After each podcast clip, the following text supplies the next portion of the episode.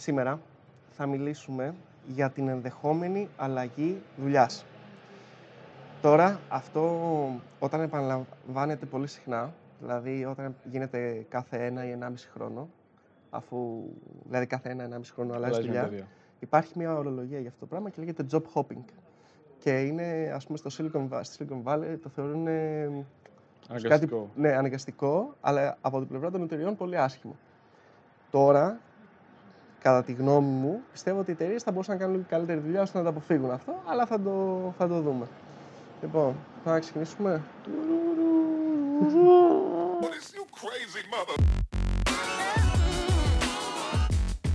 Να πούμε ότι αυτό το βίντεο απευθύνεται κυρίως σε mid και σε seniors. Τώρα γιατί σε ένας junior, τι job hopping. Απλά θα πάρω αυτή την πρώτη δουλειά και τελείωσε. Α, Ε, και- Βασικά όταν γίνει mid ουσιαστικά Ναι, ναι, ναι. θα αναφέρει το βίντεο αυτόν. Ναι, σε ναι. αυτό. Σε αυτόν. Οπότε, αν μόλις έπιασες δουλειά, ξαναέλα να δεις αυτό το βίντεο σε 1,5-2 χρόνια. Βέβαια, τι γίνεται τώρα; Είσαι junior στην ουσία ή entry level ή όπως θες πάρτο, ε, όταν πας να δουλέψεις την πρώτη φορά στην ουσία. Ε, μετά από ένα-ενάμιση χρόνο έχεις μάθει τα βασικά πράγματα που χρειάζεται στο πώς να δουλεύεις και σύν ότι τεχνολογικά πιθανότητα, άμα το ψάχνεις και μόνος σου, θα είσαι μια χαρά. Μμμ. Οκ, οπότε αυτό εννοώ και μετά. Τώρα, ποιο είναι, το, ποιο είναι το πρόβλημα στη συγκεκριμένη περίπτωση γενικά. Το πρώτο βασικό πρόβλημα είναι ότι οι εταιρείες πιστεύω ότι δεν, δεν εκτιμούν σωστά το προσωπικό τους. Δεν το, δεν το ανταμείβουν αναλογικά όπως θα έπρεπε, που θα το συζητήσουμε και αυτό. Ίσως δεν αναγνωρίζουν και το, το κόστος το να φύγει ένα υπάλληλος. Σωστά, ναι. Δηλαδή ναι. το μεγαλύτερο πρόβλημα είναι ότι το ότι εγώ φεύγω, ναι, δεν, είμαι- δεν είμαι αναντικατάστατος, αλλά το πόσο καλά ξέρω το domain, που το domain ουσιαστικά είναι η επιχείρηση, αν ο κλάδος π.χ. είναι στοιχηματική, ξέρω πολύ καλά τα στοιχήματα. Οπότε το να πάρεις ένα καινούργιο άνθρωπο και το ξαναεκπαιδεύσεις σε αυτό το domain είναι πληγή Ναι, ναι, για ναι, την ναι, εταιρεία. ναι, όλα. Οπότε Είναι- αυτό νομίζω να αναγνωρίζουν κυρίως. Πα- πάνω σε αυτό που λες είναι το εξής. Δηλαδή, ε, πόσο, πιο σημα... πιο, πόσο πιο εύκολο είναι απλά έχοντας έναν υπάλληλο να το κρατήσει ικανοποιημένο για να μην σου φύγει πάνω στα 1,5-2 χρόνια, από το να πάρεις έναν καινούργιο υπάλληλο, να, κάνεις, να πληρώσεις το recruitment κόστος που υπάρχει, το οποίο είναι ακριβό για τους προγραμματιστές, να πρέπει να τον πάρεις να τον εκπαιδεύσεις, να πρέπει να αντιμετωπίσεις το γεγονός ότι δεν θα είναι όσο παραγωγικός ήταν ο παλιός, γιατί ο παλιός που σου έφυγε μπορεί να ήταν ένα-δύο χρόνια στην εταιρεία, να είχε μάθει μέσα τις διαδικασίες, όλα αυτά. Οπότε πρέπει να τον εκπαιδεύσεις. Ενδεχομένως και σε πολλά πράγματα όσο αφορά το προγραμματισμό και στο domain, όπως λες. Και ξαναφύγει. Και να ξαναφύγει. Και να, σου- Πιθανόν. και να σου ξαναφύγει γιατί πάλι σαν εταιρεία. Έκανε τα ίδια πράγματα. Μάλλον δεν έχεις μάθει το μάθημά σου. Τέλος πάντων, Και το, ο- το, δεύτερο, το δεύτερο πρόβλημα είναι ότι σαν άνθρωποι γενικότερα βαριόμαστε. Το οποίο αυτό δεν, δεν μπορεί να αλλάξει κάτι. Αυτό είναι ο λόγος που προχωράμε σαν ανθρωπότητα, ότι δεν μπορούμε να κάνουμε συνέχεια το ίδιο και το ίδιο. Άμα από κάποιο σημείο και μετά θέλουμε κάτι καινούριο. Και εδώ έρχεται το εξής θέμα όμως που είναι ένα θέμα, που είναι ένα πρόβλημα μάλλον, ότι όταν είσαι σε μια εταιρεία και ένας λόγος για να φύγεις είναι η εταιρεία να μην εξελίσσεται όπως θες να εξελιχθείς εσύ. Μμμ. Δηλαδή, όταν είσαι σε μια εταιρεία και εσύ έχεις στο μυαλό σου ένα vision για, το... Για την καριέρα σου. ναι, για την καριέρα σου, για το product που θες να δουλέψεις. Για τις τεχνολογίες που να δουλέψεις, Για το τις πώς να γίνεις, τι ρόλο θες να έχεις σε, αυτό το, Ναι, ναι. σε αυτή την ομάδα, πώς θες να ακούει τη φωνή σου, παιδί μου, τι τάση να κάνεις. Άμα ουσιαστικά δεν είναι align με τα.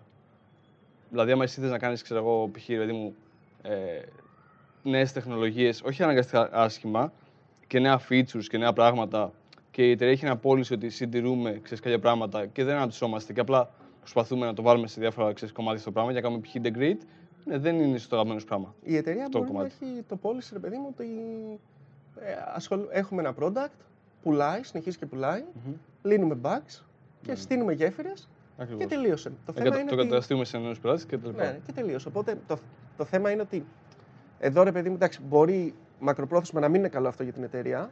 Οκ, εντάξει, αλλά σίγουρα δεν θα είναι καλό για σένα. Γιατί α- άμα, άμα πας, ας πούμε, σε κάποια άλλη εταιρεία και του πεις ότι τα τελευταία 10 χρόνια ασχολιόσουν μόνο μ- μ- με ένα πολύ ε, πώς να το πω, στενό τομέα της πληροφορικής Και δεν ισχύει ότι είναι και τόσο πολύ, ξέρεις, ότι έκανες κάτι ιδιαίτερο. Δηλαδή το να στείλεις μια γέφυρα. Ναι, αρχιτεκτονικά μπορεί να έχει πολλά challenges, δεν είναι τόσο απλό. Γέφυρα ουσιαστικά είναι integration. ναι, ναι. Ε, αλλά άμα δεν σε πάρουν για αυτή τη δουλειά, ξέρεις, ότι πάλι θα κάνεις μου enterprise integration κτλ. έχεις στενέψει αρκετά τον κύκλο, Ναι, το, ναι, ναι. βασικά το τι μπορεί να κάνεις. Προφανώς μπορεί να κάνεις όλα, αλλά πας κάπου και σου λένε: OK, και τι κάνεις τα τελευταία 10 χρόνια. Μόνο. Ναι, ναι, ναι. Οπότε, ρε παιδί μου, το πρόβλημα είναι ότι, το βασικό πρόβλημα είναι ότι άμα πας σε μια εταιρεία, θα, είσαι, θα φτάσεις στο peak της παραγωγικότητάς σου, τουλάχιστον αν αφορά ένα συγκεκριμένο domain, μέσα στο, μέσα στο ένα-ενάμιση χρόνο. Δηλαδή, θα σου έλεγα και δύο χρόνια. Πολλές φορές, ειδικά αν είναι μεγάλη εταιρεία και έχει πολλά processes από εδώ και από εκεί και το domain είναι και πάρα πολύ δύσκολο. Και άμα εσύ φύγεις αυτόν τον ένα-ενάμιση χρόνο, στην ουσία δεν έχεις φτάσει στο peak της παραγωγικότητάς σου.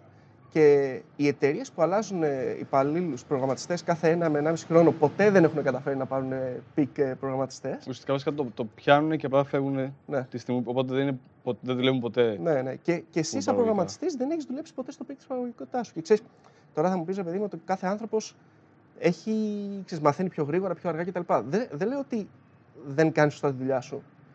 Απλά αυτό που λέω είναι ότι δεν έχεις φτάσει να την κάνεις στο μέγιστο των δυνατοτήτων σου. Και νομίζω ότι αυτό το κομμάτι δεν είναι peak παραγωγικότητας. Π.χ. θα μάθεις καλύτερα π.χ. ξέρω εγώ Java. Γιατί μπορεί να έχεις ήδη πολύ καλά Java, θα μάθεις πολύ καλά το domain. Μμ. Και εκείνη τη στιγμή θα αρχίσεις, δεν θα κάνεις απλά tasks, θα αρχίσεις να προτείνεις λύσεις.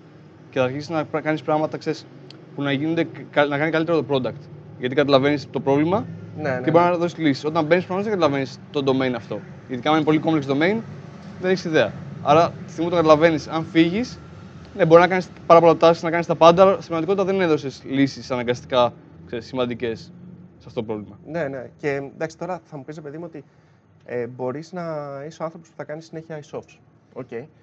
Και που έχει, νόημα, που έχει νόημα αυτό το πράγμα. Και εκεί πέρα, ξέρεις, αν κάνεις μια φορά e-shop ή αν κάνεις πέντε φορές e-shop, μετά στο έκτο e-shop δεν έχεις πολλά πράγματα να κάνεις. Αυτό όμως μπορεί βραχυπρόθεσμα να είσαι OK με αυτό το πράγμα, γιατί δεν έχεις να μάθεις κάτι παραπάνω. Οπότε απλά μπορείς να εφαρμόσεις τις γνώσεις σου και να βγάλεις αρκετά λεφτά με αυτό το πράγμα. Αλλά μ, δεν ξέρεις πώς θα εξελιχθεί αυτό το πράγμα στα επόμενα 10 χρόνια. Shopify π.χ. Για παράδειγμα. Ναι, ναι. Ακριβώς. Έρχεται, προφανώς ακόμα δεν είναι ότι δεν υπάρχουν, δεν φτιάχνουν e-shop, αλλά μπορεί το Shopify σε 10 χρόνια να, να έχει γίνει τόσο καλό που αυτή η δουλειά, ρε παιδί μου, να είναι πλέον ξέρεις. Να είναι τελείως διαφορετική Ναι. όπως την αντιλαμβανόμαστε σήμερα. Σωστά. Δηλαδή μπορεί να είναι mobile εφαρμογές, μπορεί να είναι, μπορεί να είναι Ή απλά whatever. integrations για να κάνουν. Δεν έχει σημασία τώρα. Απλά Ναι, ναι, ναι. ναι. το να κάνεις τόσο focus σε κάτι, πιθανόν μπορείς στο μέλλον να σε κάνει ξέρεις, άχρηστο εισαγωγικά. Και ένα άλλο κομμάτι είναι ότι πάνω στο πα- παρόμοιο είναι ότι σε επίπεδο developer, δεν μιλάω για management, σε επίπεδο developer, σε μια μικρομεσαία εταιρεία, ίσω και λίγο πιο μεγάλη, αν γίνεις πάρα πολύ καλύτερος, καλός developer και ξέρεις, είσαι από τους top developer στην εταιρεία σου, φτάνεις σε ένα peak και μετά από ένα σημείο δεν ξαναεξελίσσει άλλο. Και αυτό μπορεί και Μμ. αυτό να είναι λίγο να, να εξελιχθεί σε παγίδα, γιατί μπορεί στην πραγματικότητα να έχει η αγορά προχωρήσει πάρα πολύ και εσύ να έχεις μείνει, ξέρεις. Ναι, Κάνω ναι, ναι, αυτό, ναι. είναι πολύ καλό για το χώρο μου, αλλά μέχρι εκεί. Οπότε μετά να, σ- και αυτό να είναι πρόβλημα για σένα σε πέντε χρόνια. Γιατί ναι. πας και να πεις ότι κάνω αυτό, ξέρω, αυτό το κάναμε πριν από 10 χρόνια όμως. Οπότε και αυτό είναι λίγο, μπορεί να είναι λίγο προβληματικό. Κάνεις, ε, κάνεις ένα πράγμα το οποίο απλά δεν χρησιμοποιείται πλέον, δεν χρησιμοποιείται πλέον τόσο πολύ. Και ή χρησιμοποιείται. Δεν είναι η καλύτερη λύση πιθανόν για ε, χρησι- σήμερα. Χρησιμοποιείται από λίγους, από λίγες εταιρείες. Το δουλεύουν λίγες εταιρείες. Και εκεί βοηθάνε και όλες και τα meetups που δυστυχώς λόγω της κατάστασης δεν γίνονται τώρα. Γιατί εκεί πας, βλέπεις Μμμ. άλλους ανθρώπους πώς δουλεύουν Σίγουρα. και σου λένε κάποια πράγματα και λες: Ναι, πρέ- πρέπει να αρχίσω να το σκέφτομαι. Βασικά πλέον ο προγραμματισμός είναι πολύ πιο κοινωνικός. Δηλαδή πριν από 10 χρόνια δεν θα ήταν τόσο εύκολο να μιλήσεις με τόσους πολλούς προγραμματιστές. Αλλά πλέον με όλα αυτά τα conferences και τα meetups και τα λοιπά, μπορείς να πιάσεις και να του πεις τι κάνετε στην εταιρεία σας; Ναι, ναι. Α, κάνετε Jenkins, pipelines και έχετε CIs. OK, πρέπει να τα. Ενώ πριν από 10 χρόνια ε, ήσουν εκεί πέρα, λες εντάξει, τα κάνω όλα τέλεια. Anyway, γιατί να φύγεις. Είναι, εντάξει, σίγουρα είναι αυτό που είπες, παιδί μου, ότι δεν έχεις κάποια πράγματα, δεν τα βλέπεις και θες έτσι να κοινωνικοποιηθείς, να μάθεις και κάποια άλλα πράγματα, όπως και να έχει, είναι σημαντικό. Το άλλο είναι ότι δυστυχώς λόγω της νοοτρο... το της μέσης νοοτροπίας που έχει μια εταιρεία, δεν θα πάρεις το μισθό που θα μπορούσες να πάρεις. Που είναι θέμα αυτό το πράγμα. Που, αυτό που λέγαμε πριν, ότι ένας προγραμματιστής για να σου μείνει θέλει δύο πράγματα. Θέλει να του κάνει μια αύξηση, που και που, και που και που είναι να τον ακούς. Απλά και ακόμα και σε αυτό, αν το σκεφτείς, είναι δύσκολο. Δηλαδή- Δηλαδή, παίρνεις ένα μισθό, ξεκινάς με ένα μισθό. Αν έχεις ξεκινήσει και από πολύ νωρίς, ο μισθός πιθανόν να είναι χαμηλός. Οκ. Δεν μπορείς να ανεβαίνεις π.χ. ξέρεις, να πάρεις αύξηση 1000 ευρώ. Ναι, ναι, ναι. Ο μισθός που θα πάρει θα είναι αύξηση ξέρω, 100-150 ευρώ. Και προφανώς αυτό πρέπει να, Κάθε ένα με δύο χρόνια. πρέπει να υπάρχει και ένα τέτοιο. Γιατί άμα παίρνεις κάθε 6 μήνες, θα φτάσεις π.χ. να παίρνεις, ξέρω εγώ, σε 5 χρόνια 2-2,5-3 χιλιάρικα, αλλά πολύ πιο νωρίς από αυτό θα παίρνεις κάπου αλλού. Οπότε από εκεί που παίρνεις 1200 ευρώ, μπορείς να αλλάξεις με εταιρεία και προφανώς να ξανα. Ουσιαστικά να, να κάνεις ένα Είναι καλύτερο negotiate. deal ουσιαστικά, ναι, και να φτάσεις στα 1700 ευρώ. Ναι, ναι, Οπότε ναι. να κάνεις ένα jump 500 ευρώ, ρε παιδί μου, γιατί όταν το αξίζει και είναι λογικό όμως η εταιρεία που δουλεύεις να μην σου δώσει 500 ευρώ αύξηση. Δεν ξέρω αν καταλαβαίνεις. Απευθείας. Ε, Απευθείας. Κοίταξε. Τώρα, Θα μου πεις όμως ότι θα να σε είναι- χάσει; Όχι. όντως δεν είναι έτσι. Δηλαδή, κανονικά, κανονικά είναι δύσκολο να πάρεις 500 ευρώ αύξηση ή να φτάσεις να παίρνεις τόσα λεφτά. Αλλά το θέμα είναι ότι κάθε εταιρεία πρέπει να αναλογιστεί. Οι καινούργιοι προγραμματιστές που, που παίρνω, Παίρνουν. πόσο μου κοστίζουν συνολικά, όχι μόνο ο μισθός, πόσο μου κοστίζουν συνολικά; Δηλαδή, το recruitment, η εκπαίδευσή τους, αυτή η χαμηλή παραγωγικότητα στους αρχικούς μήνες και όλα τα σχετικά. Και όλο αυτό, αντί να κάτσουν να το επενδύσουν εκεί πέρα, να δώσουν κάποια λεφτά στο να κρατήσουν του υπαλλήλου που έχουν τώρα. Βασικά δεν χρειάζεται να δώσει 500 ευρώ. Μπορείς να κάνεις. Αν δει ότι ο άλλος αξίζει και είναι πάρα πολύ καλός, να κάνεις το review process σε εξάμεινο. Και να έχει μικρότερα, αλλά πιο συχνά. Ναι, ναι. Οπότε και, να καλύψεις τα 500 ευρώ που θα τα παίρνει σε, λι- σε μικρότερο διάστημα. και, τι- Και να το τσεκάρεις. Δηλαδή, γιατί το, το 500 ευρώ δεν είναι πρόβλημα ότι είναι πολλά λεφτά. Είναι, είναι, ξέρεις, είναι επένδυση ουσιαστικά. Γιατί δεν είναι 500 ευρώ και τελείωση, είναι 500 ευρώ κάθε μήνα. Ναι, ναι, ναι. Και τελικά δεν αξίζει. Ναι, οκ, κάνε μικρότερα reviews. Κάθε εξάμηνο δεν σε αξίζει, πάρε 100 ευρώ, πάρε 50 ευρώ. Οκ, συνέχισε. Άρα θα πάρεις αυτά τα λεφτά, θα είσαι ευχαριστημένος και δεν θα κάνεις και εσύ μεγάλο, ξέρεις, ε, δεν θα έχεις μεγάλο ρίσκο να δώσεις ένα πολύ μεγάλο μισθό σε κάποιον τελικά που δεν άξιζε αυτό το μισθό. ναι, ναι. Και, το... Σαν λύση.